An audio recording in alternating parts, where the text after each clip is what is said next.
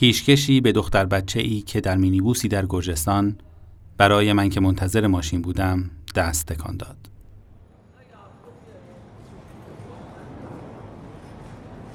پلیز پاسپورت.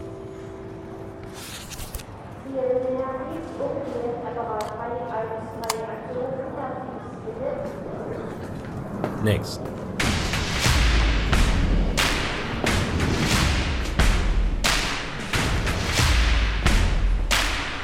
کوچ رادیو.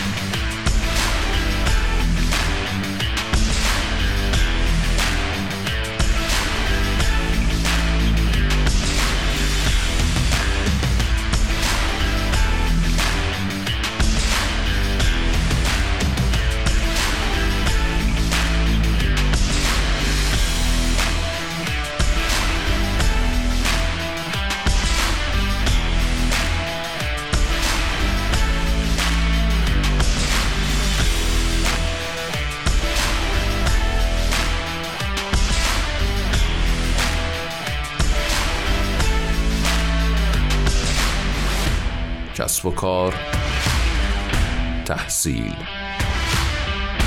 مسافرت، رسانه تخصصی مهاجرت.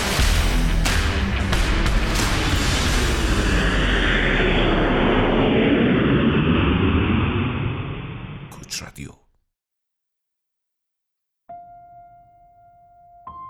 پیش درآمد.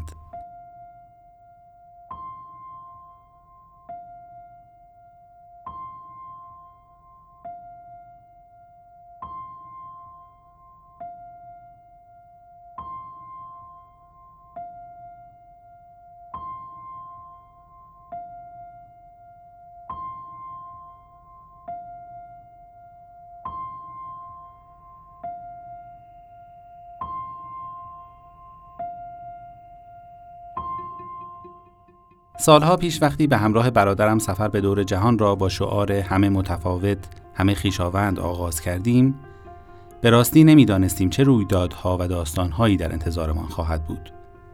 آماده شدن برای اولین سفرمان نزدیک به 3 سال طول کشید. هدف ما مطالعه روی اقوام ابتدایی و تحقیق درباره سبک زندگی، پوشش، عقاید و در کل روزمرگی قبایل قومی‌ای بود که پیشتر هیچگاه پژوهش نشده بودند.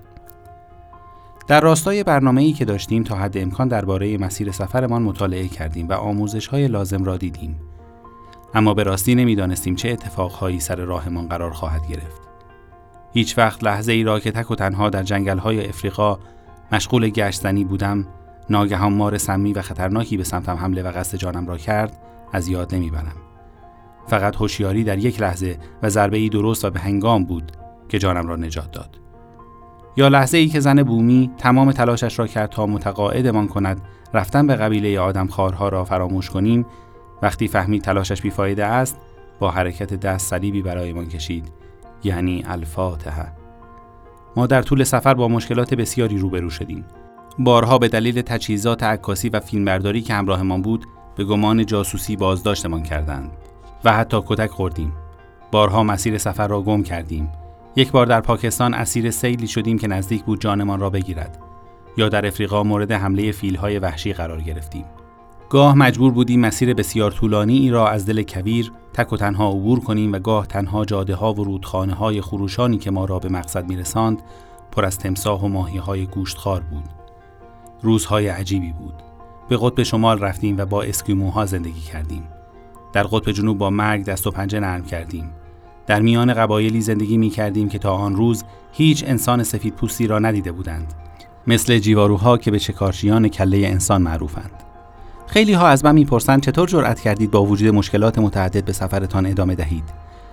پاسخ من این است که ما هیچگاه به برگشتن فکر نمی کردیم، چرا که به قول معروف تصمیم گرفته بودیم پلهای پشت سرمان را خراب کنیم و راهی برای بازگشت باقی نگذاریم.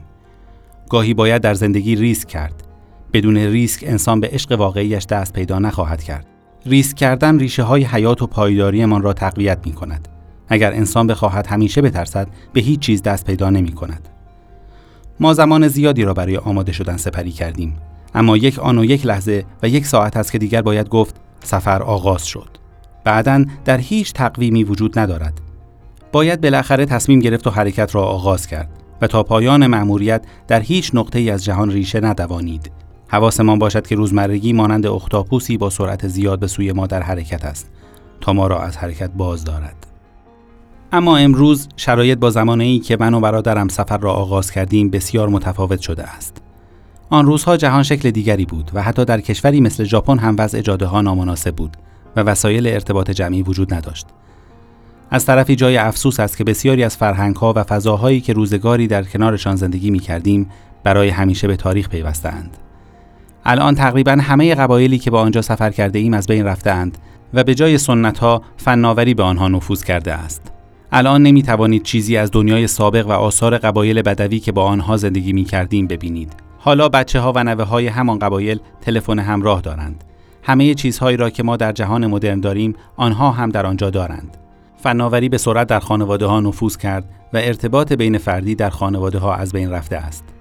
در خانه همه مردم تلویزیون هست و خانواده فقط برنامه‌های تلویزیون را می‌بیند و کمتر صحبتی بین آنها رد و بدل می‌شود.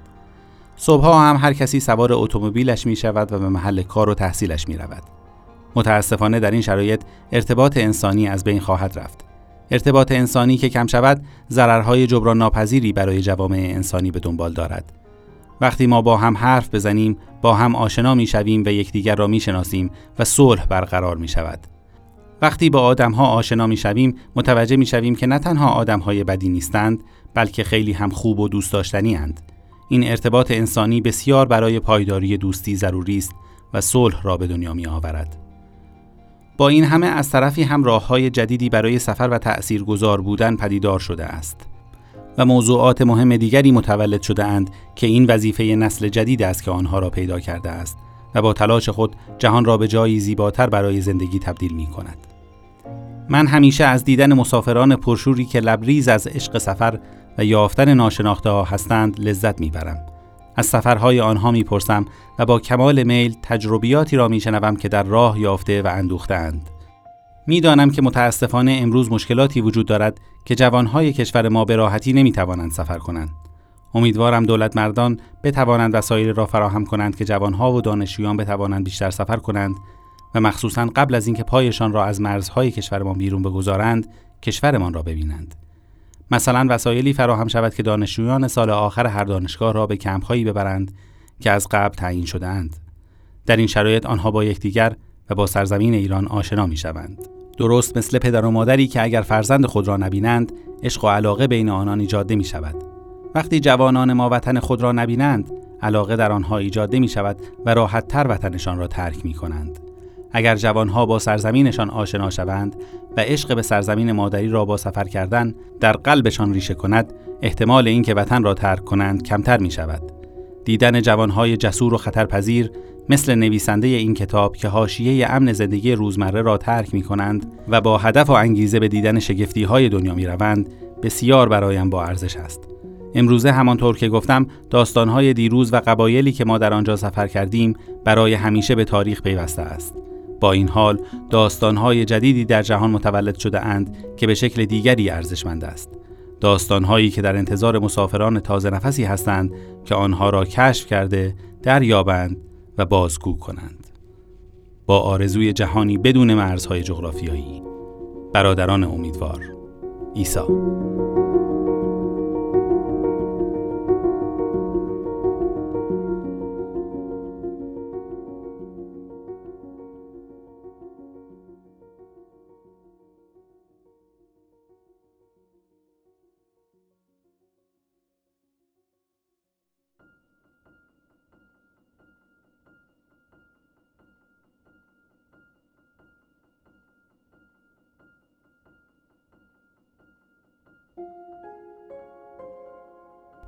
این نخستین بار بود که رابرت را این گونه می دیدم.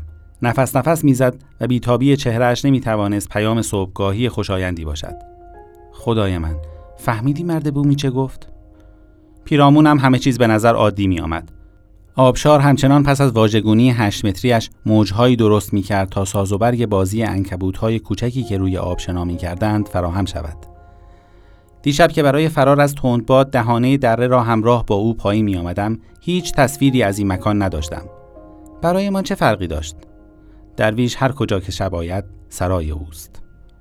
گرگومیش بامداد بود که تازه فهمیدم این دره با هر آن جایی که پیشتر دیده بودم فرق دارد.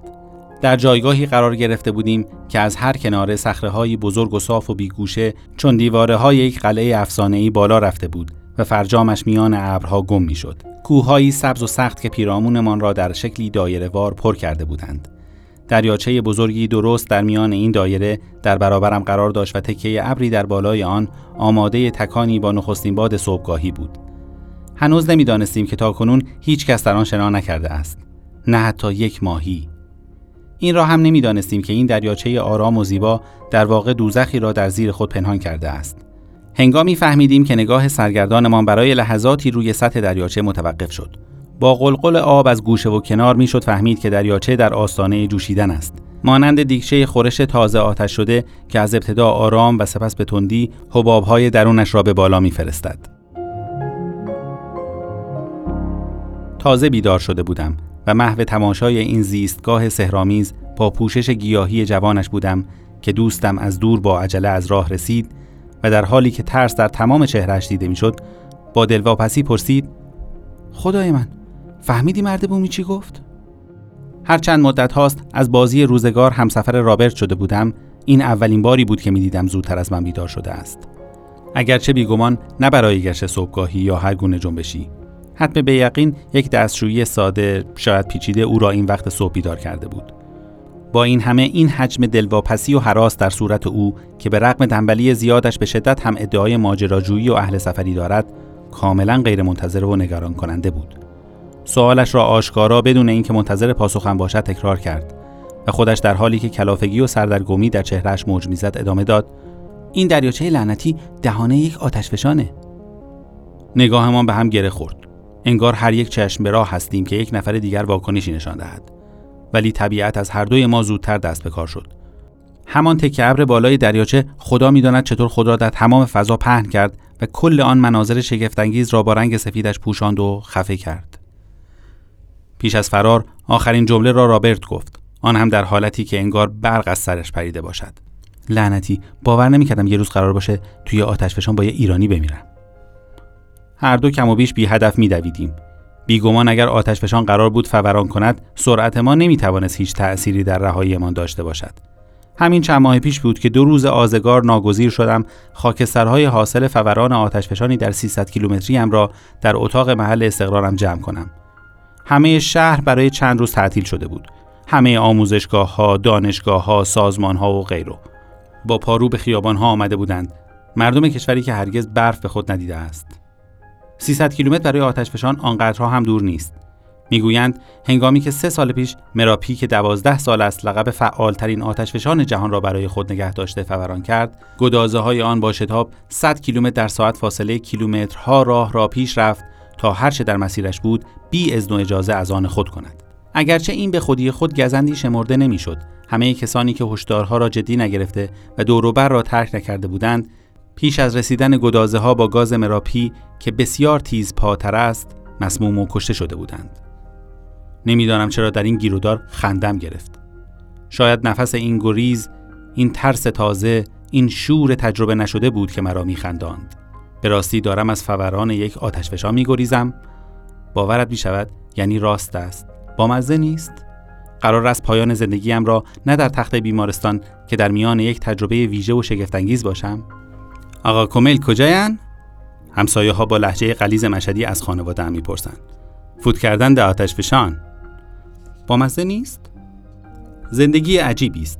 سازشی نانوشته به ما میگوید که باید گذراند و گذشت که گذرانده شود. باید تصویرهای معینی را در طول زندگی دید. جای ثابتی زندگی کرد. هر روز در میان چند دیوار بتونی شناخته شده غذای حاجت داشت و در نهایت ترجیحاً به یکی از شکل‌های تعریف شده جهان را رها کرد. حتی جای گورت هم مشخص است، یعنی بهتر است که مشخص باشد. همه آنقدر به این فرمان نانوشته خو گرفته و آن را بدیهی انگاشته ایم که هر ریختی بیرون آن طرد شده و شاید حتی از ترس آن را مسخره کنیم. در این میان ولی این آرزوهاست که اگر هنوز به خاطر مانده باشند همچنان به روزی دیگر سپرده می شوند که چیزهایی شناخته شده را به دست آوری. نیازهایی که پیوسته تغییر می کنند و به روز می شوند. تازه اگر روزی همه آنها را به دست بیاوری باز نیازهای تازه‌ای برایت درست می شود تا آرزویت را بار دیگر به پشت بیاندازی، اگر آرزویی هنوز باقی مانده باشد. بدیهش این است که خودت هم می دانی که هیچ وقت قرار نیست در این مصنوعاتت زندگی کنی، بلکه تنها قرار است با آن و در آن زندگیت را بگذرانی. خندیدم از اینکه سرانجام از آن چرخه بیرون بودم و اکنون از ترس ترکیدن زمین می‌دویدم خنده‌ام گرفت. گیرم آن روز نوبتم نبود. بار پیش 30 سال گذشته بود که این آتشفشان سرکش شد و نزدیک 70 تن را چون پیکره‌ای خشک کرد. اما آن روز فورانی در کار نبود. نصیب ما همان بخارهای کوه بود که البته پدیده غریبی در آن جغرافیا نیست. نوبت من هنوز نیامده بود. آن روز نوبت خندیدن بود. وقتی می‌خواستم از تهران تا سنت پترزبورگ را با ماشین‌های جاده‌ای سفر کنم هم خنده‌ام گرفت. یعنی می‌شود؟ فکر می‌کردم سختیش در کنار مترو کرج باشد. اینکه کنار اتوبان بایستی و برای رفتن به نزدیکترین کلان شهر جهان به قطب شمال برای ماشین‌ها دست تکان دهی. کمی عجیب است. سخت است. اولین خودرو یک وانت بود. داداش کجا میری؟ راننده سرش را کمی خم کرد تا صورتم را ببیند. جواب دادم: تا هر جا مسیرت هست بدون پول میرسونی؟ راننده نگاهی کرد و گفت: بدون پول؟ ما رو باش گفتیم سر صبحی چه دشتی کنیم. هر دو خندیدیم. حالا کجا میری؟ خواستم راستش را بگویم اما حرف به زبانم نمی آمد. نمیشد راحت گفت. زنجان. جواب راحت تری بود، البته همان هم کافی بود تا راننده را متعجب کند. خیلی دوره که اینطوری نمیتونی بری، مردم سوارت نمیکنن. زمونه بدی شده. خدا بزرگه، حالا تا جایی که مسیرت هست همراهت بشم؟ نمیشد راحت مسیرم را بگویم. قوانین و قاعده های مرسوم به شدت آرزو و برنامه‌ات را محکوم می کنند. اگر نه کدام انسان عاقلی برای سفری چند ماهه یا چند ساله که قدم اولش مسکو و سن پترزبورگ است فقط $150 در جیبش میگذارد؟ یا غروب همراه با مرد ماهیگیری که فقط چند ساعت قبل با او آشنا شده دل به اقیانوس میزند تا شب را در میانه آبهای طوفانی اقیانوس هند بگذراند، یا پنهانی نیمه شب از نرده‌های معبدی باستانی بالا می‌رود تا همانجا در میان مجسمه‌های خدایان هندو به خواب رود، یا شب را در غاری تاریخی در میانه علموت تا صبح بلرزد و خودش هم از کار خودش تعجب کند که چرا حتی یک کیسه خواب ساده هم برای چنین سفری همراه ندارد، یا چرخ‌های چمدانش را در خیابان‌های بانکوک بچرخاند و هیچ تصوری نداشته باشد که بدون پول، چادر و یا حتی کوله چطور در کشوری که یک دوست هم در آن ندارد جایی را حداقل برای چمدانش پیدا کند، یا وقتی در فرودگاه دوحه آماده پرواز است حتی اسم شهر مقصدش را هم نداند. یعنی می شود؟ شدن یا نشدن مسئله این نیست، وسوسه این است. بالاخره وقت انتخاب بود، نشستن یا گذشتن، گذر از نقطه های جغرافیایی که تغییرات غیر قابل باور فرهنگی و اعتقادی و زبانی بر جای می گذارد. یادم است در حوالی کردستان 3 روستا دیدم. 3 روستا با فاصله‌ای بسیار کم نسبت به هم دیگر. اولی ترک، دومی ترک و کرد و سومی فقط کرد. و یا آن 3 روستا در غرب کرمانشاه. اولی شیعه، دومی سنی و سومی دین کمتر شناخته شده یارسان. باید انتخاب می‌کردم. دیگر به اندازه کافی درس و کار و دانشگاه وقتم را صاحب شده بودند. دیگر وقت سفر جغرافیایی بود، گذشتن از مرزها. این مرزهای عجیب که هیچگاه حس قدم زدن رویشان تغییر نمی کند. نقطه های صفر، گیاهانی که هیچگاه کسی به آنها آب نمی دهد و یا میوه هایشان را نمی چیند و ماهی هایی که هیچگاه نگران ماهیگیر نیستند. نقطه های صفر و نگاه های همیشه یکسان به آن سوی مرز. اونجا رو می بینی؟ ایران. مرد ترک به کودکش می گفت. اون ماشین عراقی هاست. مسئول اردوی راهیان نور می گفت. عبور از مرز. ببخشید شما پیاده نمیتونید وارد کشور بشید. مسئول مرزبانی روسیه یادآوری کرد. برای چی از کشور میرید؟ این بسته دیویدی خام رو نمیتونید خارج کنید. مسئول ایرانی. به جنگل خوش اومدی. دوستی در بد و ورود به جاکارتا. وقت جاده است. دست تکان دادن برای ماشین هایی که ترمز هر کدام میتواند مسیری تازه به سفرت بدهد. انبوهی از داستان‌هایی که هیچ تصوری از آن نداری. راننده‌هایی که بیشتر سفرت را تحسین می‌کنند و مسیری را که همراهیشان می‌کنی بهتر از هر کجای دنیا می‌شناسند. معمولاً آن جاده را در تمام زندگی آمده اند و باز هم خواهند رفت، اما فقط همان مسیر را. و البته برخی از آنها خواستند همراهت شوند. فقط اگر ازدواج نکرده بودم، اگر کاری نداشتم، اگر فردا آمده بودی، اگر بار همراهم نبود و اگر و اگر و اگر. با خود فکر می کنم اگر من اینجایم فقط به این خاطر است که یک بار برای همیشه اگرها را کنار گذاشتم. همین که تصمیم گرفتم یک بار هم که شده از قانون دینامیت استفاده کنم. قانونی ثبت و تایید نشده که طبق آن باید درست وقتی که از زندگیت کاملا کلافه‌ای و میدانی که راضیت نمی‌کند، وقتی که خوب میدانی زمانت را صرف کاری می‌کنی که دوست نداری، به خرید چیزهایی وابسته‌ای که نیازشان نداری، میدانی سال‌هاست مدام آرزوهایت را به عقب می‌اندازی تا وقت آن برسد، وقتی که خودت هم میدانی هیچگاه نخواهد رسید و از طرفی هیچ راه نجاتی هم نمی‌بینی و جانشینی برایش نداری که نمیدانی چه و از کجا باید شروع کرد و چطور میتوان جور دیگر زیست. درست در همان نقطه سردرگمی به نفع امیدها و آرزوهایت فتیله دینامیتی را آتش زده و درست پشت پایت پرت کنی. حالا دیگر انتخاب با توست، یا اینکه آنقدر تعلل کنی تا همراه با هر آن چیزی که روی هم تلمبار کرده ای در انفجار بسوزی، یا در همان لحظه قدم برداری، سریعتر، دیگر حساب و کتاب‌های مرسوم را فراموش کنی و تا قبل از انفجار دینامیت خودت را از هر آنچه داشتی و داری و بدان وابستگی رها کرده و رهسپار شوی به هر آنجا که اینجا نیست و اعتماد کنی به هر آن کس که هنوز نمی‌شناسی، جاده‌هایی که هنوز رویشان قدم نگذاشته‌ای و غریبه‌هایی که هنوز آشنا نشده‌اند و سرنوشت که قرار است هر روز به شکلی دیگر راهنمایت باشد. و بدین گونه در هوای سفر قرار گرفتم، جنسی از سفر که بیشتر مردم هنوز آن را دیوانگی می‌نامند.